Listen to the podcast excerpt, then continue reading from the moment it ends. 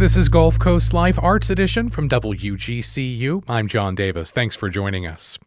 One of the most fun, talented, and high energy musicians and performers you may ever get the chance to experience is coming to Southwest Florida.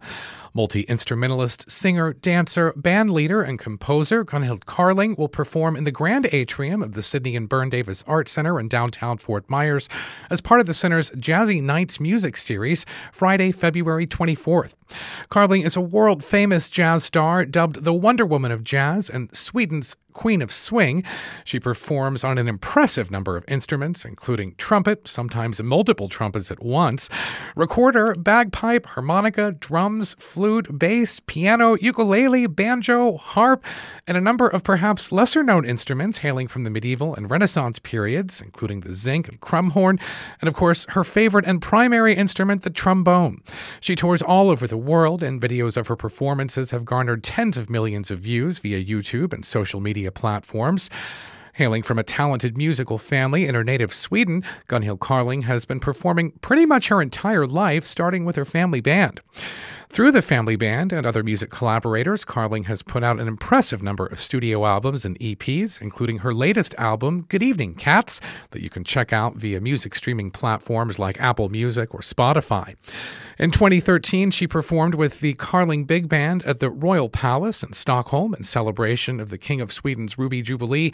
And in 2016, she performed at the King of Sweden's 70th birthday celebration. She's also the star of a number of ever popular recorded performances performances of reimagined pop cover songs through Scott Bradley's Postmodern Jukebox, including a jazz swing version of Rick Astley's Never Gonna Give You Up, and uh, perhaps my favorite, a jazz cover of Pharrell Williams' Happy. Gunhild Carling, welcome to Gulf Coast Life Arts Edition. Thanks for taking the time to be with us, and thanks for coming to Southwest Florida. Thank you. You know what? That was the best ingress I've ever heard. Oh, oh all right. So, wow, is that really me? it sure mm. is. well, to engage with us and your fellow listeners about this conversation or any of our shows, find us on Facebook. We're at WGCU Public Media. On Twitter, we're at WGCU. Use the hashtag GCL. So let's start at the beginning. Take me back to your childhood in Sweden and what it was like growing up in your home my parents they were musicians and they played all kinds of different instruments. Um, my father he was a jazz musician but he also liked the renaissance music and and uh, medieval music medieval music and uh, all kinds of music. So and it's uh, like folk music from all parts of the world. So we were playing a lot of different music, but since we we started with jazz, I was seven years old. It was so huge success, and everybody loved it. So we we um, mainly played jazz, and it, I talk when I say jazz, I mean the old like Jelly Roll Morton, uh, like this kind of jazz, King Oliver and such, and Armstrong, of course. Yeah. So that was my childhood and my home, how I grew up, and my whole life. Yeah, I, I know in the states, and maybe I'm speaking too broadly, but but generally, if a kid's going to learn an instrument, you kind of uh, tend to home in on one and focus on that. But it seems like in your house, everybody was a bit of a multi instrumentalist. Yeah, so everyone, uh, I have three siblings, and they are all multi instrumentalists, uh, and uh, we are playing like everything was different to how everybody else was. So where shall i begin? Uh, we i have to learn every i didn't have a teacher. I, I should learn everything by myself and find my own inspiration in everything which is actually a good thing. So i have continued that. Like i have i try to find inspiration in everything and so and my siblings they all play different kinds of instruments. And also my brother he was very interested in uh, vaudeville and novelty and circus and so so that is so my older brother. My younger brother was very interested in uh, dance culture. So he has been like bringing in a lot of dance culture in the show and my brother uh, brought in a lot of vaudeville. And my sister and i we were sewing costumes inspired as I'm always inspired by the American 1920s. Yes. 1920s yes. most. Yeah. I'm going to get into that a little bit later in the conversation. I, I wanted to stick with uh, kind of a bit of your evolution with musical instruments. I understand you started with the drums that probably provided a great solid foundation for pursuing music in terms of, you know, learning to keep the beat. But tell me about how you found your way to the trombone. Uh, it was just easy. I picked up the trombone and wow, I you know, so I was a kid, so you know, I didn't have like didn't understand if I was good or not. I thought I was very good at once. so okay, maybe this is my instrument. and I was seven years old. So yeah, I just began. I liked it, which is like the most important part that you like it. And I had a lot of fun and uh, I like trombone. I, I love it. You have been quoted as calling the trombone the freedom instrument. I'm curious about what you mean by that. Like, what are the qualities of this instrument that you just find so compatible? Is it the lower register, kind of the slide enables you to just take on different styles? What is it? Yeah, you the trombone is has a total freedom because okay, you can play straight melodies and and so it's a melody instrument like a cello and so, but you always are inside and beside the music and you uh, push the rhythm and you harmonize the counterpoint and so and and you move forward and you give the the like you you turn the heat up because um, I have to take the trombone and show you because I am in my studio now. So okay, mm, is it okay? I play a little here. Oh, I would love it. Mm. So I can play melodies like.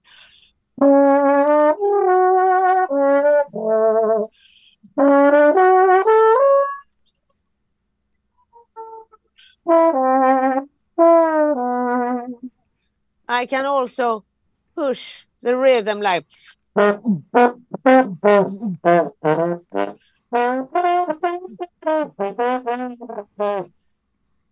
push it forward and i can also uh, build a counterpoint which means harm harmonize it and build um, a three-dimensional harmonization like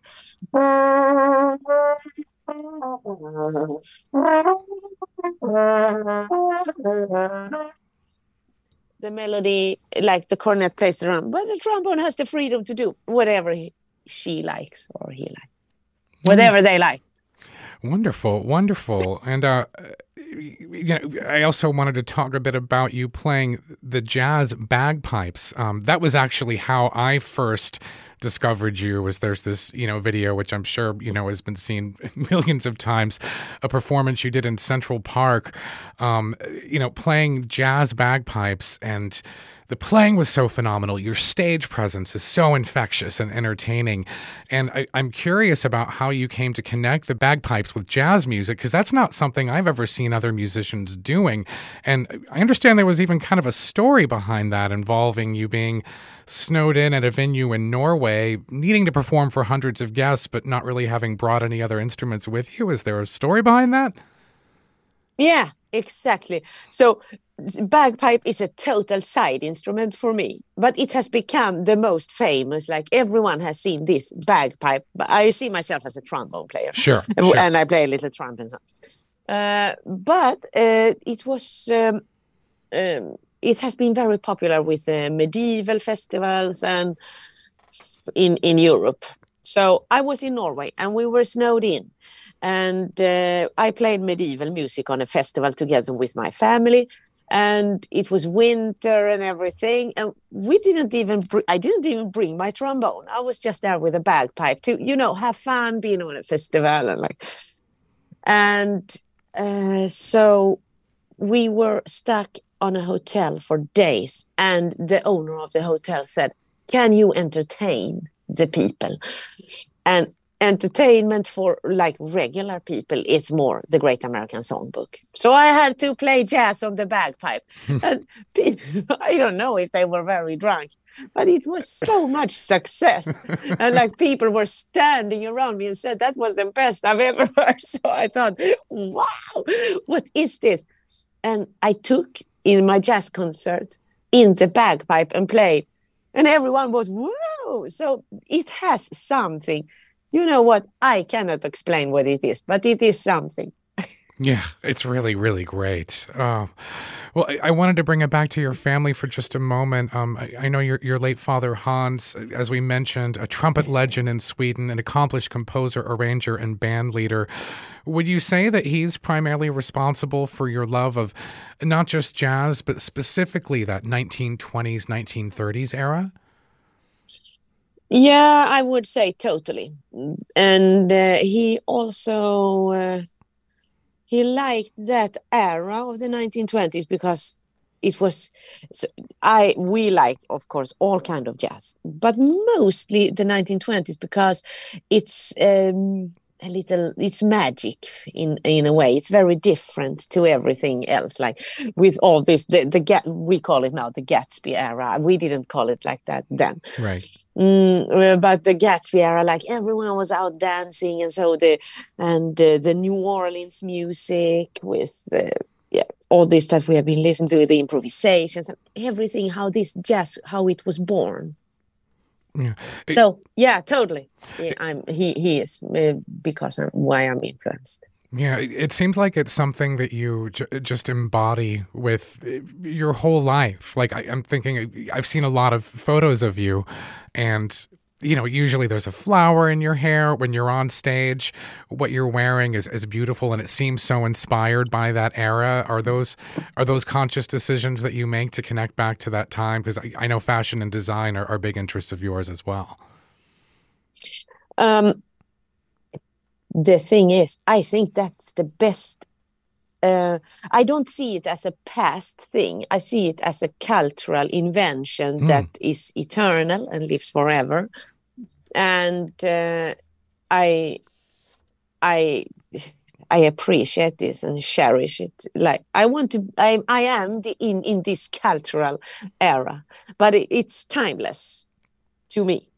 It's what I feel. Yeah, yeah. No, I like that. I like let's let's make it current. Let's keep it going.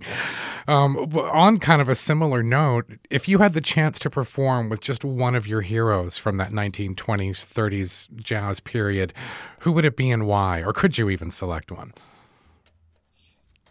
They say never meet your hero, but um, of uh, but of course, uh, uh Bix Beiderbecke, Jelly Roll Morton, and Armstrong, of course. Just to be close to any one of those magical musicians would have been uh, fantastic. Yeah, yeah, yeah.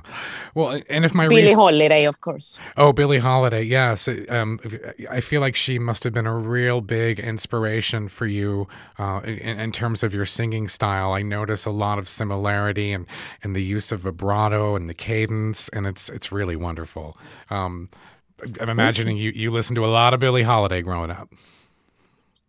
Yeah, first I the first record I the first record I ever had was Strange Fruit because the, it was the first like I heard, and the but when I started to listen to music, uh, the first was Bessie Smith. So she mm. was actually the first, and then um, later on it was only uh, Holiday, Billie Holiday. Yeah, yeah. Well, I, I can definitely go along with that. I've, I've got a number of Billie Holiday albums myself. It's always on heavy rotation in my house. Yeah. yeah. Cool. Hmm. Well, tell me about your approach to writing new music. Are, are you the disciplined type? Do you schedule and set aside specific time to write, or do you find your composing time is more productive if you wait for inspiration to strike? Uh, I see inspiration as something you must uh, have continuously. So I, I need inspiration all the time. As soon as something comes in my head, I stop everything because it's it's very important. Uh, and I I write it down. I, I work on it. So right now I'm working on a song. Um, so there are those songs that takes 20 seconds to write with lyrics and chords and everything. And uh, I'm very thankful for those songs. And then there are more complicated songs where the chords and you shall go to many keys and the melody shall just like be the easiest thing at all to sing, but it's it shall walk through many keys and many things, and the lyric shall be like rhyming, very complicated, and with the hints to like everything out there from from everything between uh, Hades and heaven and uh, in between there and space and like your history and so and that takes a little bit more time to write because it has a complic- complicity. Yeah, right. so uh, I, you know always stop and uh, try to catch the inspiration because if it goes away the inspiration it can take long time before you fall in inspiration again Gotcha. Gotcha. So just keep it when you get it That's right. well, if you're just joining the show, we're speaking with multi instrumentalist, dancer, singer, bandleader, and composer Gunhild Carling, the Wonder Woman of Jazz, ahead of her performance Friday, February 24th at the Sidney and Berne Davis Arts Center in downtown Fort Myers. And if you'd like to comment on our conversation or engage with fellow listeners, again, you can find us on Facebook at WGCU Public Media or on Twitter, we're at WGCU. Use the hashtag GCL. So I, I'm curious about you know, you know we've talked about growing up in your musical family. Now you have your own children, and you know they're quickly becoming adults. Do you try to foster that same love of performing, touring, playing music that that you had in your own house growing up? Tell me about your own kids and their relationship with music. Yeah, so everything that I had in life, life that was fantastic, I had because of music. So I I feel I have to share this gift with my kids. There I have no choice. So how do you give music to your kids? Like because that is uh, it's not like money. You can just give a wallet and say, "Here is money." You have to play music every day, day after day after day. And here is the challenge: it must be fun because you must love it. So how do you make the kids? How do you do something with the kids every day, and they and make them love it? So uh, the late it was easy now the latest years because all their friends uh, in school and uh, not all their friends, but now I say all their friends, a lot of friends they have, they uh, they see me like more uh, like bigger than what my kids do. So their friends said, "Oh wow, can we play with your mom?" And so, so together with my kids' friends, we have played together every day, and I. Uh, the thing is with jazz, jazz is very nice and happy music. There is always like something that makes you a feel good moment in everything. And you can start on a low level. You can play the old hymns like um, Just a Closer Walk with Thee. I mean, it's not so many notes and three chords and so on. You, the most important is style and passion. And you can have style and passion and like just from the first second you play because you just have it in your heart and that is what i have tried to find in in my kids like the style and the passion because when you have that you can go on. It is like when you play a tv game or something you don't even notice how many hours that walk by when you play because you have so much fun and, and it feels good. So that is what i've tried to put into the music Yeah, I, I mean, with jazz in particular, you get that though. Like I, I grew up as a kid with the you know eh, traditional classical training. You know, you learn to read music, you you play the notes on the page, and you know, you know, there's some interpretation involved, but it's not like improvisation like with jazz music. Like I didn't get into improvisation until I was in my 20s, just because it seemed so intimidating. But once you figure out how to do it, um, God, it must be so great to to watch these kids grow. Yeah, so we talk different levels here because when you when you are together with someone who is, for example, eleven or ten or something, Mhm. uh, it must focus on like an energy that makes feel good. So you you play like um, uh, you play Muskrat Ramble or something, and you try to try to have the beat and the feeling and so. But when you come up in the age, there is a part of the jazz music that is like learn the chords because if you don't know they you know it goes like through a, a lot of keys even simple songs it changes and so so you have to know a little you have to know theory yes and you cannot say that to someone who is like oh you have to study theory it's a secret that you shall try to that yes but when they are older and more can understand that uh, they are willing to put in work in it, you can you can say like, okay, it's a lot of theory, so here it is, because I I know that it's a lot of theory. Yeah. In, involved in it. Sorry for being so boring, but it, it's the truth. No, no, it makes sense. Yeah, yeah. yeah. Well, I, I wanted to talk a bit about your work with, you know, Scott Bradley and Postmodern Jukebox because I think that might be how a lot of people first get introduced to you. Um, how did that come about, that partnership? I had a um, um, a viral hit uh, in uh, actually yeah out all over the world. It started in Egypt of all places. And then mm. it came to Europe, and I had 5 million views here. And then it came to Argentina and then to South America and Brazil. And it came up to 30 million. Like uh, I went viral with a video, and Scott saw that. So he called around, like, is she in Bangkok or is she in Rome? Or like it has been everywhere, this video. I'm very thankful because you cannot, um, you can never uh, order like you cannot get a viral hit. It, it comes to you. It's like a, a gift from above. So i was very happy. Wonderful wonderful. Um, i went viral. Uh, very glad for that. Yeah it made my life. Yeah me too because i don't know that i would have seen it but i am one of those folks who was sharing it for sure. Um, well when it comes to your upcoming performance here in fort myers can you tell me about what the audience can expect? Is this going to be a solo performance? Will you be accompanied by a band? Will, will either of your children be performing with you in this concert? Yeah, my family will be by my side and uh, pro musicians and my family.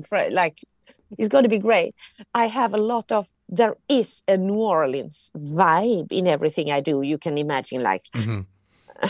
yeah, it's like happy street music. There is also a little swing blues, and a little of vaudeville. And my, my kids will be by my side, and uh, mm, and my husband will play banjo because they come to me and in Florida at that time and we play together.